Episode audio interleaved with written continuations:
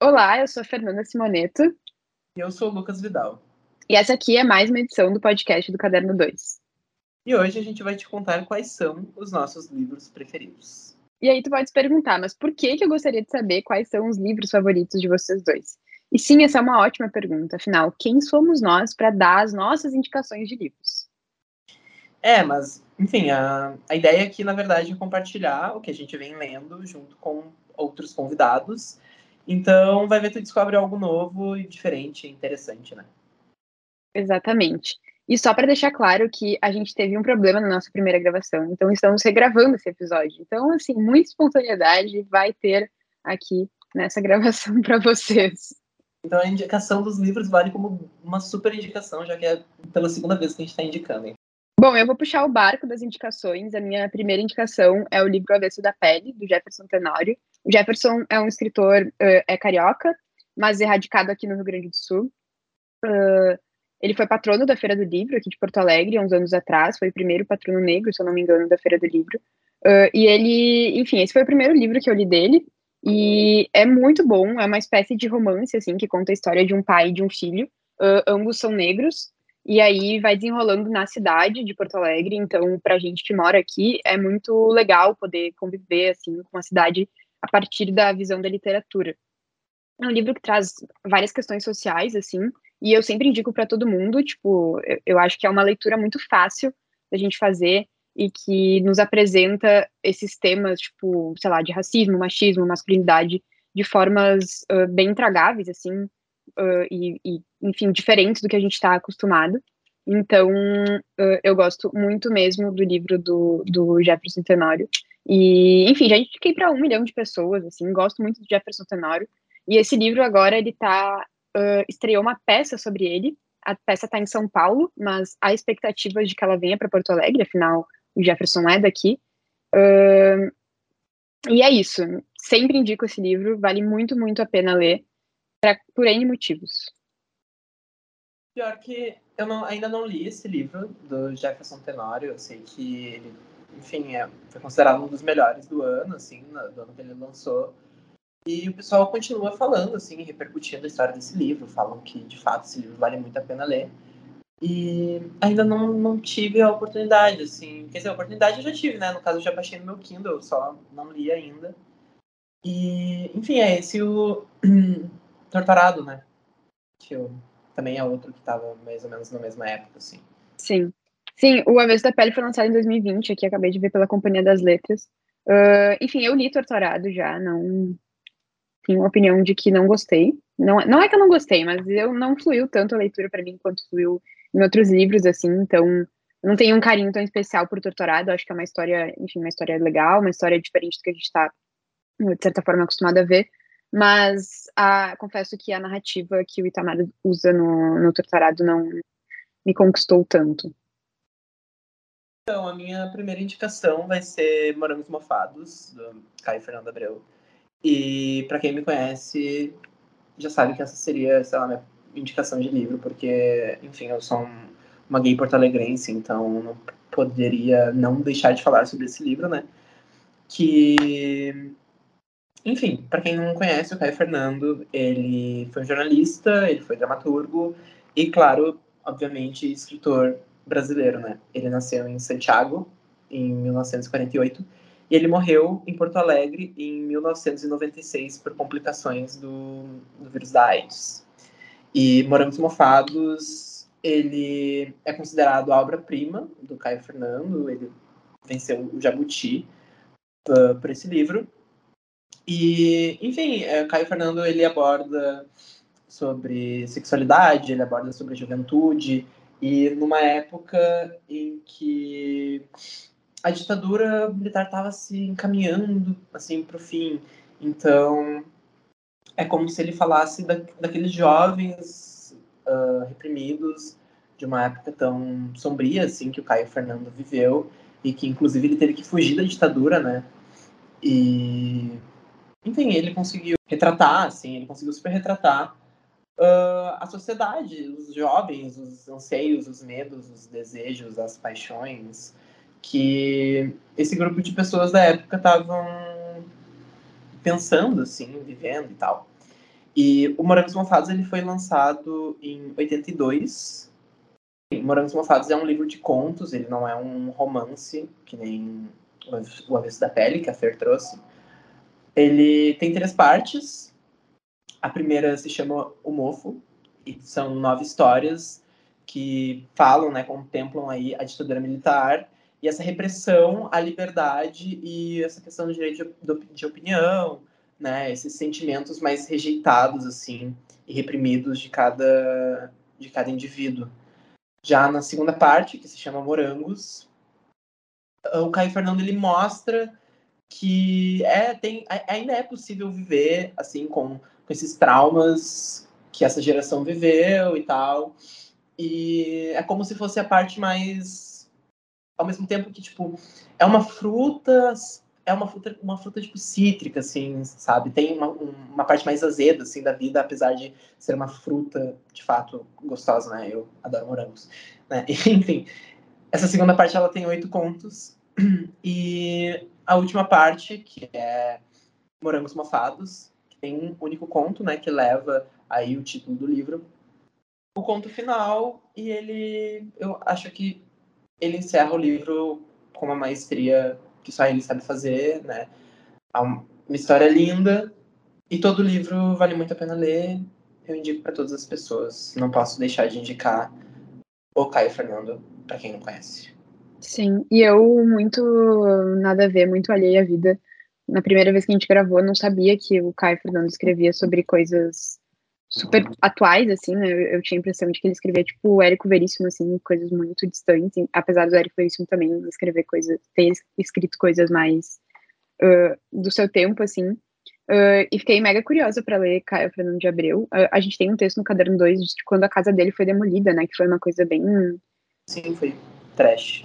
É, bem triste, assim, porque é isso, né, destruiu uma casa histórica, onde podia ter uma referência a um grandiosíssimo ator aqui da cidade para, sei lá, construir um prédio, um shopping, qualquer coisa de vidro. É, exatamente, assim. E é isso, ele escreve... Ele, por mais que ele tenha escrito e publicado, né, no caso, esse livro em 82, os temas que ele traz poderiam facilmente ser sobre os tempos de hoje, assim. Sim. É porque ele aborda bastante também sexualidade, juventude, essa questão mais da contracultura, assim, que acredito que todo jovem passa por essa fase, assim, né? E, enfim, eu acho que é importantíssimo saber da história da literatura brasileira. Sim, perfeito. Bom, a gente com isso vai para a nossa primeira indicação externa. A gente convidou algumas pessoas para darem também as suas dicas de livros, e a nossa primeira convidada é a atual produtora do Caderno 2, a Júlia Moreira. Então, pode rodar o áudio da Júlia.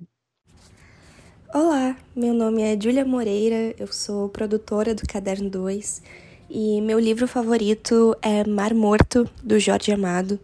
Foi um dos meus primeiros contatos com a literatura nacional e eu realmente mergulhei nesse livro, não ironicamente.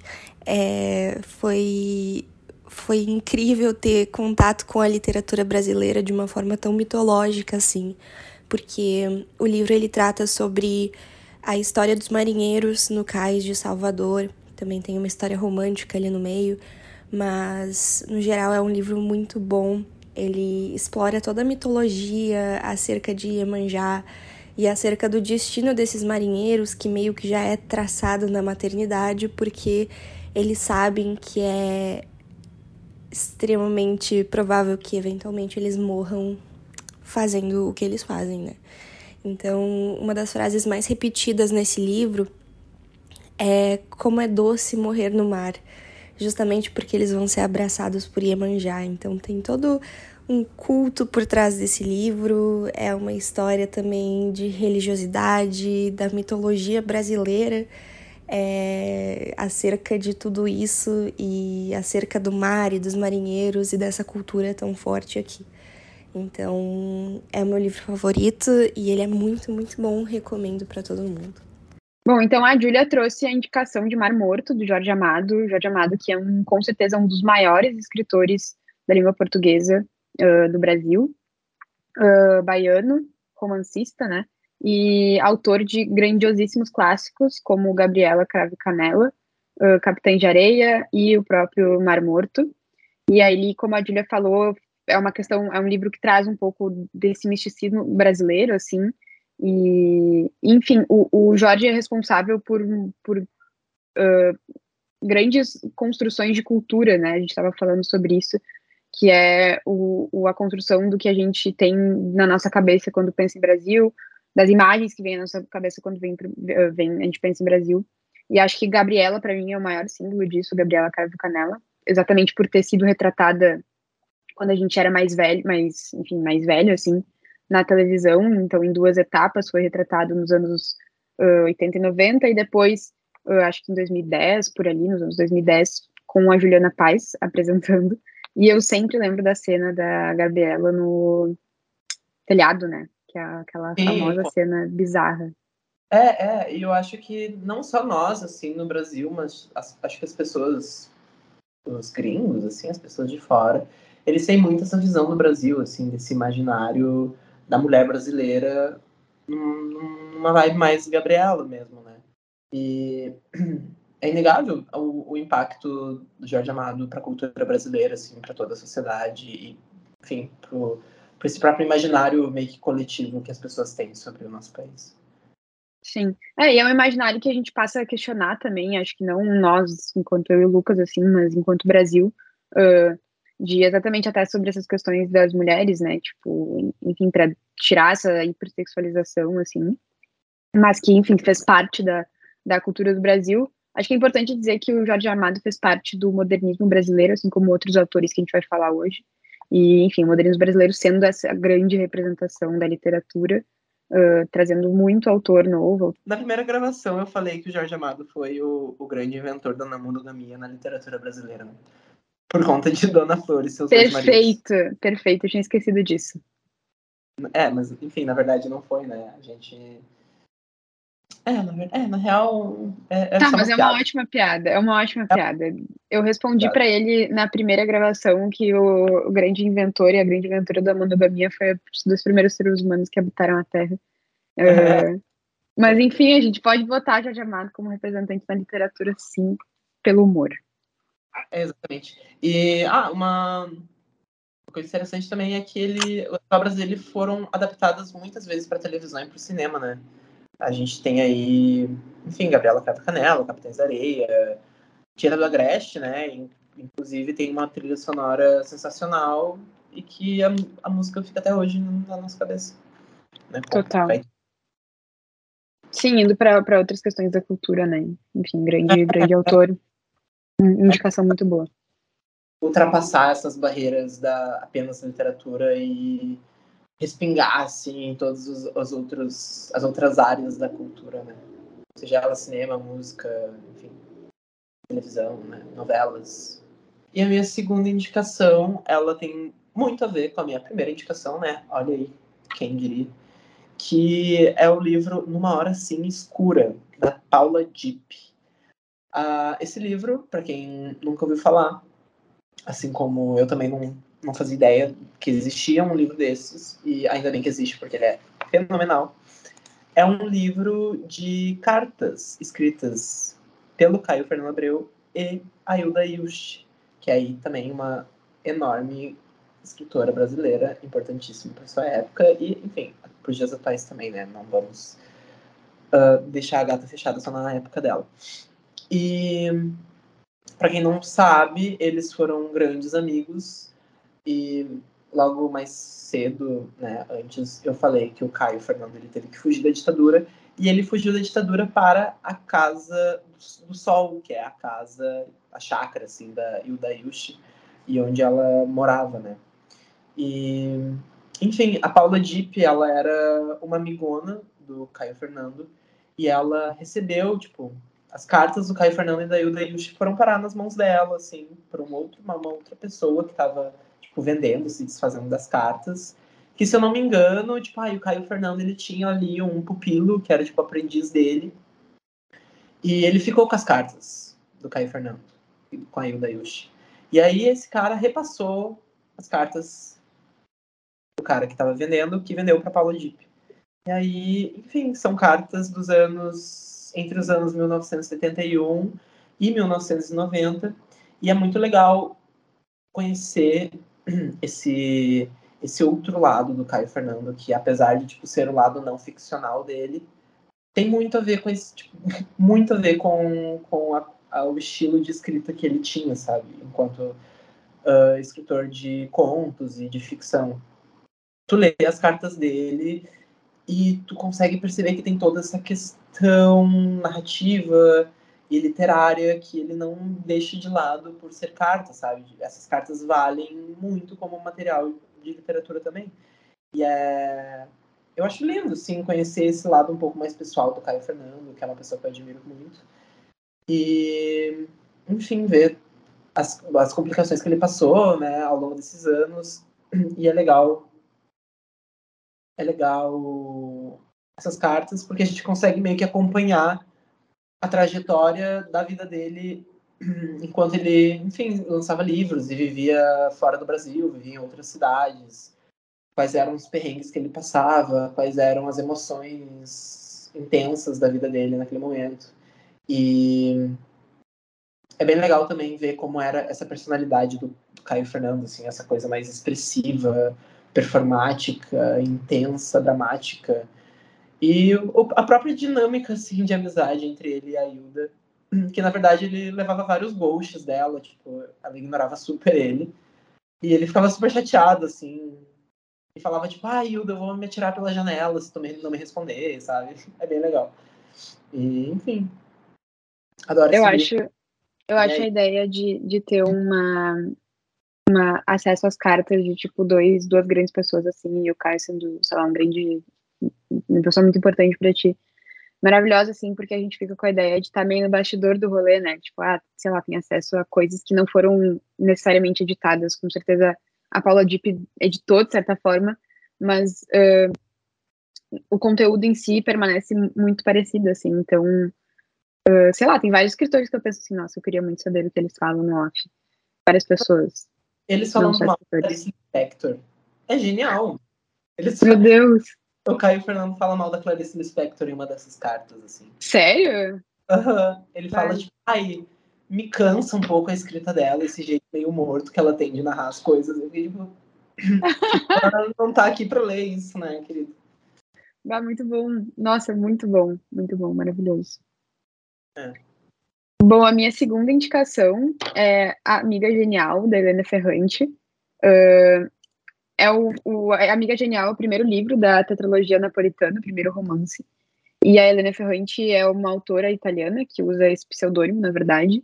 Ninguém sabe exatamente quem é a Elena Ferrante. Teve um jornalista italiano, o Claudio Gatti, que fez uma matéria investigativa sobre quem é a Elena Ferrante.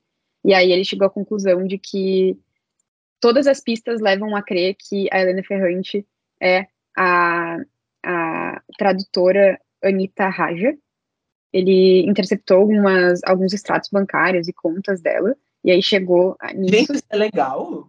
Tipo, isso não é... Não sei. Tipo assim, pelo que eu li aqui, o rolê é que ele pegou extratos bancários da editora e conseguiu ver para quem se fazia as transferências, algo nesse sentido. E aí tudo leva a crer que é a Anita Raja, né? A gente não pode cravar porque ela nunca veio a público, enfim, dizer isso ou não. E o bancário? Que absurdo! Meu Deus, ele tá cometendo um crime? Ele infringiu leis agora. Pois é. Esse texto foi publicado em 2016, então faz bastante tempo já, num jornal italiano Il Sole 24 Ore, italiano bravíssimo! Sabe agora a trilha sonora do Poderoso Chefão. Sim. Sabe. Mas independente de quem é Elena Ferrante, eu li esse livro em 2021, se eu não me engano, eu comecei a ler a Tetralogia Napolitana, e eu participei de um grupo de leitura. E eu, honestamente, acho que se eu estivesse lendo por conta esse livro, eu não terminaria o primeiro. Porque o primeiro livro é muito difícil de ler, assim. Não é difícil, mas ele é chato, na real. E eu tenho uma questão com livros com muito nome, tipo, que trazem muitos personagens ao mesmo tempo, porque eu me confundo, e aí eu me perco e eu perco a vontade de ler. TDAH das ideias, mas não é TDAH. A Bíblia também é assim. A Bíblia. Eu nunca cheguei, né? Por isso que eu nunca cheguei na página 2 da Bíblia. Nunca cheguei no segundo capítulo da Bíblia. Exato. Mas o Amiga Genial conta a história de duas amigas, basicamente, acompanha, a Tetralogia Napolitana acompanha elas até a vida, até a, assim, a morte, praticamente, é bem extenso. E aí cada livro vai meio que passando por uma faixa etária, assim, e um problema. E acho que é um livro bem bonito, assim, ele, enfim, trata essa relação das duas, que é muito conflituosa, é uma relação de ciúmes, de meio posse, mas também é uma relação de assim, sei lá, compartilhar muitas experiências, muitas vivências, assim, e fala de um universo bem diferente, porque eles passam em Nápoles, na Itália, então também tem, sei lá, tem, eu não sei se essa sensação faz sentido, mas tem paisagens bonitas que são descritas, sabe, tipo... Sei lá, eu não sei explicar, mas é um livro gostoso de ler, assim. O primeiro vai ser... Oi? Uma coisa meio Call Me By Your Name. Isso, tipo isso. É. O primeiro livro é o mais chatinho de ler, assim, até tu pegar a manha de quem são os personagens. Mas depois fica muito bom. Tipo, eu li os 4, assim, então eu roubei um pouco, porque é uma indicação de 4 em 1. Mas... enfim, recomendo muito mesmo, assim, e até os outros livros da Ferrante, ela tem feito bastante sucesso. O primeiro livro que ela publicou foi em 1992, e ela já tem, enfim, esse da Tetralogia Napolitana, que virou série, se eu não me engano, na HBO. Acho que tem 2 temporadas da série, Amiga Genial. Daí depois tem A Filha Perdida, que também virou filme, nesse caso virou filme, né? E A Filha Perdida é um filme bem legal, eu gostei bastante. Eu gosto da linguagem da Ferrante, porque eu acho uma coisa meio melancólica, feliz demais, assim, não sei explicar, tipo, é uma dubiedade de uma... Não é uma dubiedade, uma dualidade de sentimentos muito grande, assim, e, sei lá, ela traz questões que às vezes a gente tem vergonha de assumir, assim, a gente tava falando sobre isso, né, tipo, ela traz, assim, tipo, ah, sei lá, eu sinto inveja demais dessa pessoa aqui, e é um sentimento que a gente geralmente não acha bonito de falar, ou eu sinto inveja, tipo, do meu amigo mais próximo, uma coisa que a gente não tá acostumada a falar, porque a gente, ai, nossa, é feio, não é legal sentir isso, a gente se culpa muito.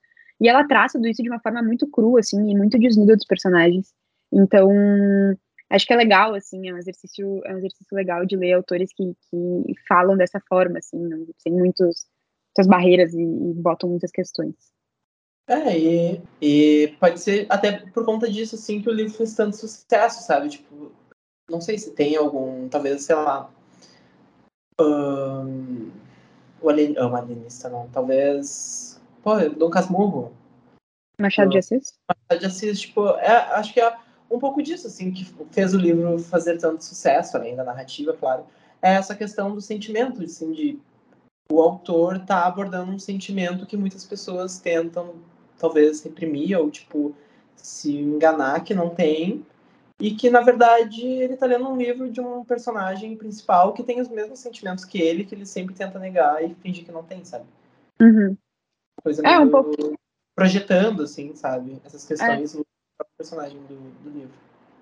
É uma identificação também, né? Tipo, eu acho que ela fala de uma história que é muito comum, assim. É fácil a gente achar exemplos de relações de amizade que são retratadas. Relações de família que são retratadas. Então, são exemplos muito comuns, é uma vida muito comum em geral, assim.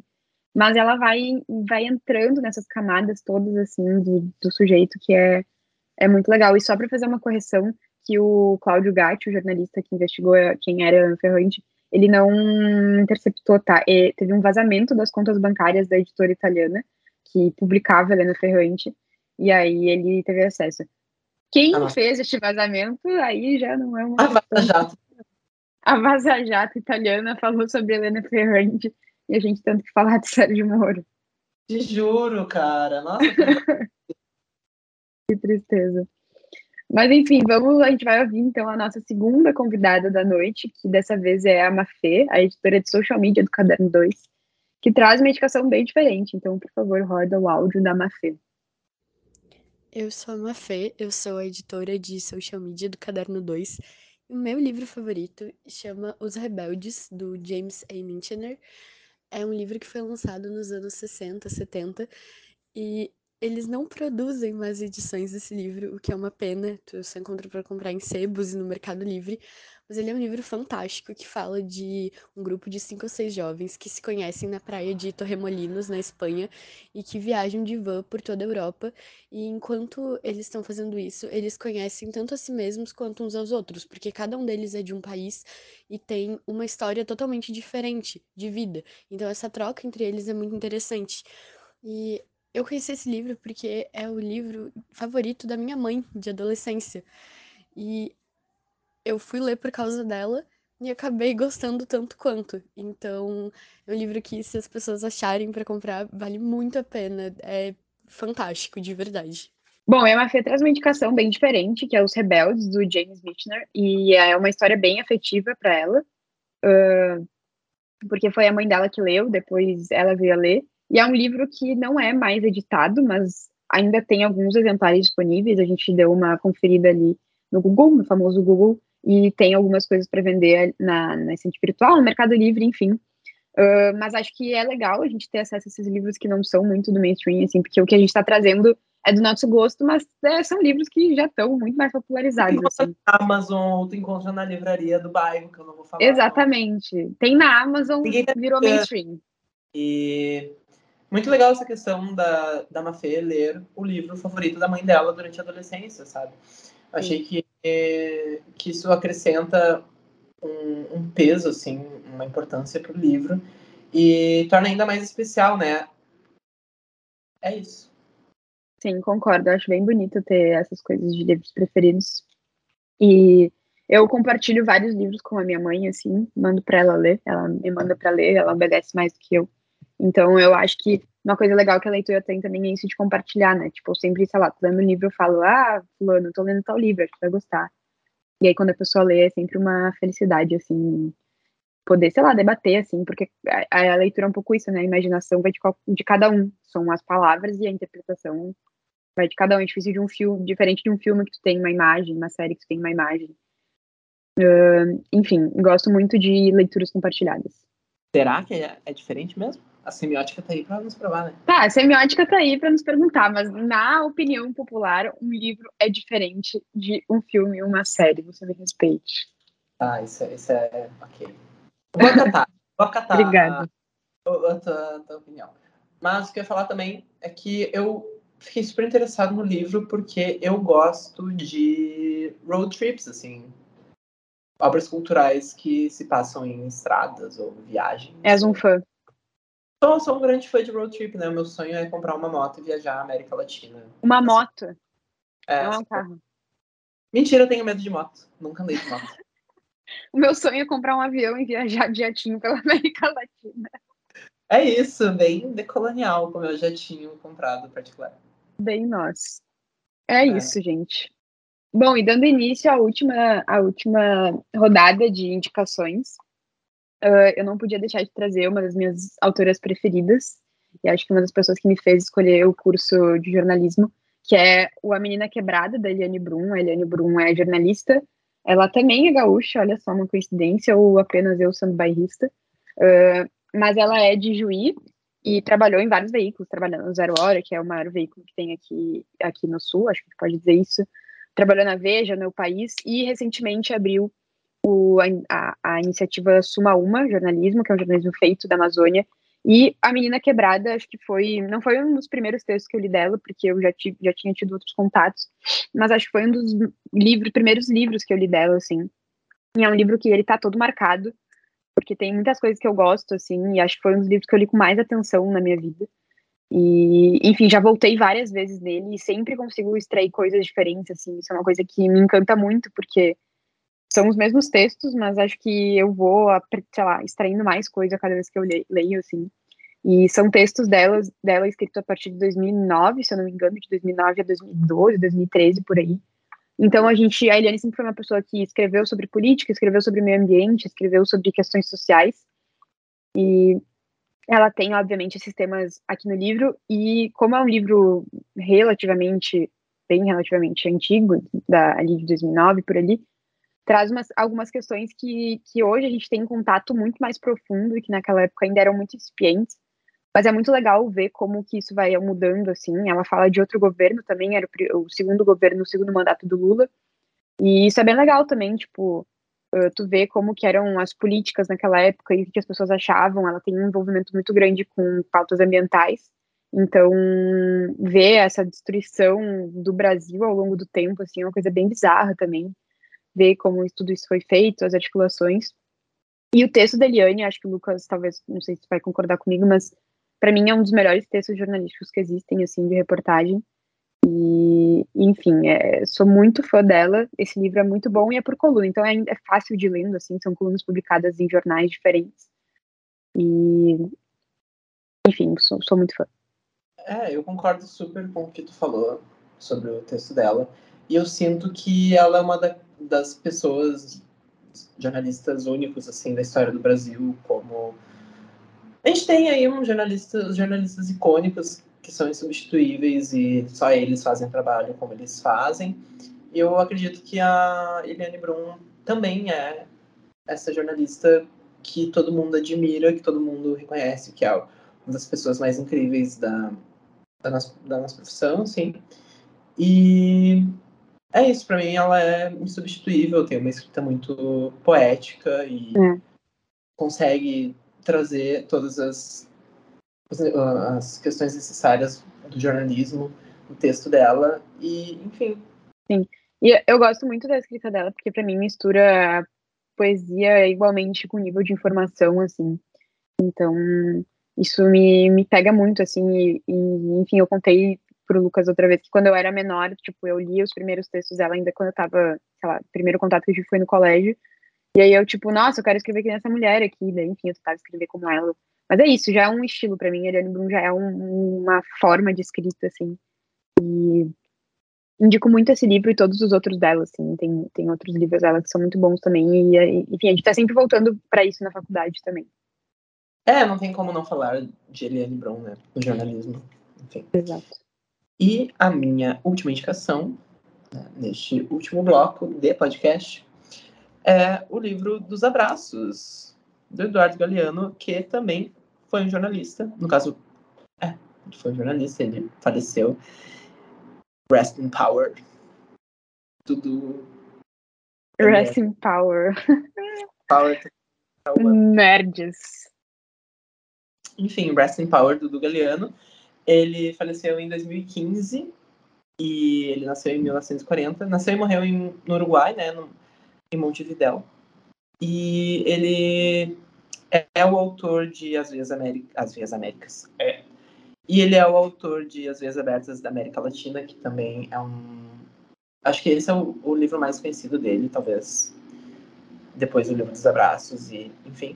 Esse As Vias Abertas da América Latina, ele fala de toda a questão colonial, né, da América Latina, e como a gente sofreu e ainda sofre com os impactos causados pelos outros países nesse livro. Mas, enfim, tangenciei um pouco. O livro que eu trouxe minha indicação, sorry guys, é o Livro dos Abraços, que ele não é nem conto, nem poesia, nem romance, ele é uma coisa meio indefinida, assim. Ele é extratos do Eduardo Galeano. Ele é uma coisa mais indefinida mesmo. Talvez um ensaio. E, enfim, o Livro dos Abraços, ele traz essa questão de memórias do Galeano. E é um livro meio afetivo, assim. É uma sensação estranha ler. Porque é como se a gente tivesse sido abraçado pelo livro enquanto a gente lê, sabe? E eu acho que é isso que é o mais incrível, assim, que tu pensa, o Livro dos Abraços, mas ao longo da leitura tu começa a entender que, tipo, que coisa mais gostosa, sabe? É um calor que a gente sente enquanto a gente tá lendo ali. E ele também tem vários desenhos ao longo do livro que eu acho lindo, acho fantástico. E para mim esse é um daqueles livros meio únicos, assim, que a gente lê e a gente nunca esquece, a gente indica e a gente dá de presente para as pessoas, porque, sabe, faz muito sentido, sabe? É como se a gente tivesse materializado um abraço, de verdade, assim. Uhum. É o mais próximo que eu consigo imaginar. A sensação de receber um abraço é basicamente ler esse livro. E sim, é isso aí, eu acho lindo, eu acho sensível, eu acho poético e delicado. É bem simbólico, sei lá, tu presentear alguém com esse livro, né? Porque isso que tu falou, o nome já traz o rolê, assim. E o Eduardo Galeano é essa grande, tipo, personalidade latina, assim.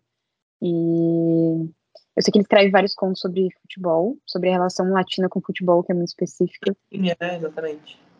Tenho bastante vontade de ler. Eu só tive contato com algumas coisas do Galeano nas aulas de espanhol do ensino médio. Então, traumas. Mas...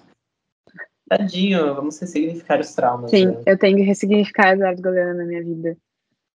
Tem também os perfis dos homens de esquerda, né? Que costumam trazer sempre substratos de Eduardo Galeano. Yes. É isso. Caminhando pelo Bom Fim, tu encontra 5 netos do Eduardo Galeano. Perfeito. Os filhos, os netos dos bruxos que vocês não conseguiram matar, né? São exato, eles. Exato.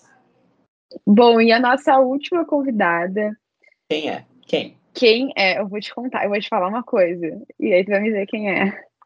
O seu tamanho é inversamente proporcional ao seu carisma e sagacidade. Só pode ser uma pessoa.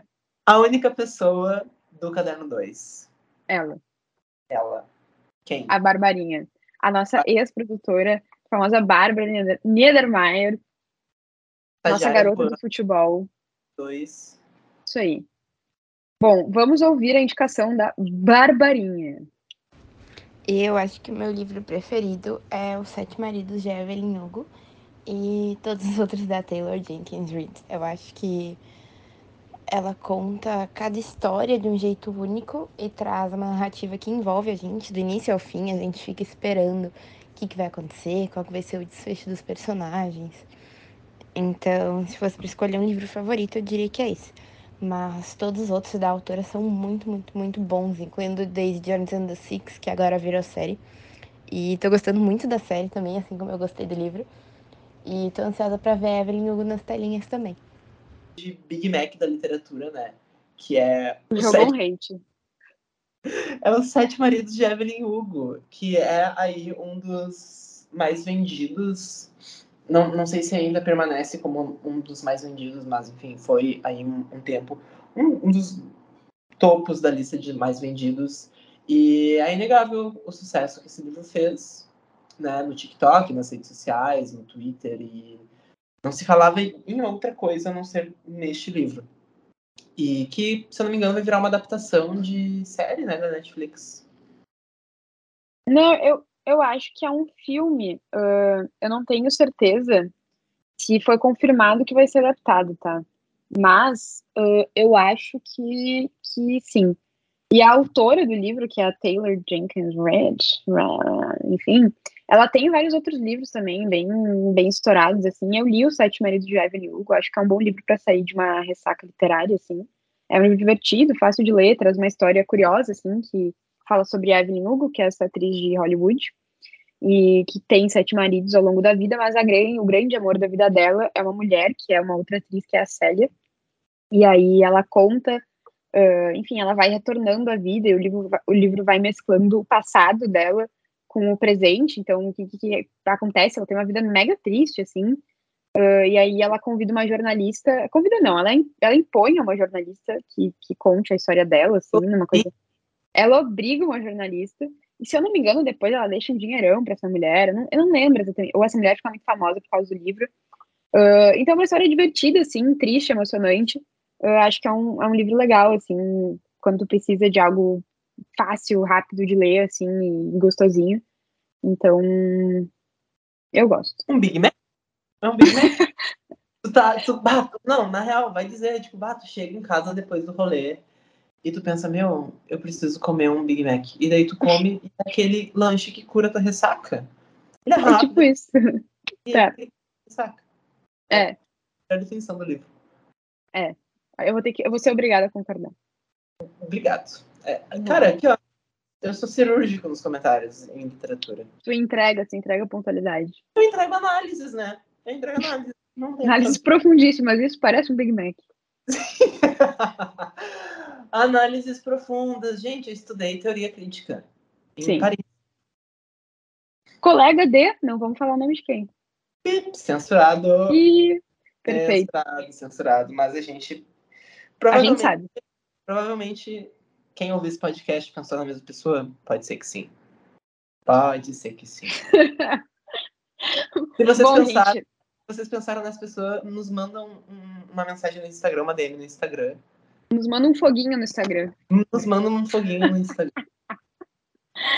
Ai, gente, com essa patifaria de final, a gente encerra o nosso episódio. A gente espera que vocês tenham gostado das nossas indicações aqui. Foram pensadas com muito carinho, muito esmero e muita conversa boba jogada fora. Muito. Mas a gente espera que vocês... A gente faz, a gente entrega isso, né? Muito bem, a gente faz muito bem, a gente reconhece e a gente precisa botar isso no mundo, né? Pra que se fechar só entre a gente. Exatamente, pra que deixar restrito ao grupo do Zap? Se podemos entregar. Pra que deixar restrito a Silas, a Rio? Pra que? A gente pode estar na internet. 7 anos que eu não frequento a Rio, mas tudo bem, vamos lá. E se vocês não gostaram das nossas indicações ou discordam de alguma das nossas indicações, tudo bem, faz melhor então. Melhorem para o próximo ano. Melhorem, então. Entrem para o Caderno 2, façam algum podcast aqui sobre rebatendo as indicações de Fer e Lucas Vidal. E se vocês lerem um livro também, nos mandem no nosso Instagram, que a gente não vai divulgar qual é, mas vocês podem descobrir, que a gente vai adorar saber. É, se vocês quiserem bater um papo, os livros, enfim, contar alguma experiência legal, lendo, né? Sempre tem. E este foi o episódio de hoje do Caderno 2. Nos siga nas redes sociais. Estamos ativos no Facebook, Instagram e Twitter. E leia nossos textos disponíveis no Medium. A edição desse podcast foi feita por Pedro Luca Espagnoli e ele foi roteirizado por mim, Fernanda Simoneto, e pelo Lucas Vidal. Trilha sonora original por Arthur Lache e Adriano Quadros. Muito obrigada pela sua audiência e até a próxima semana.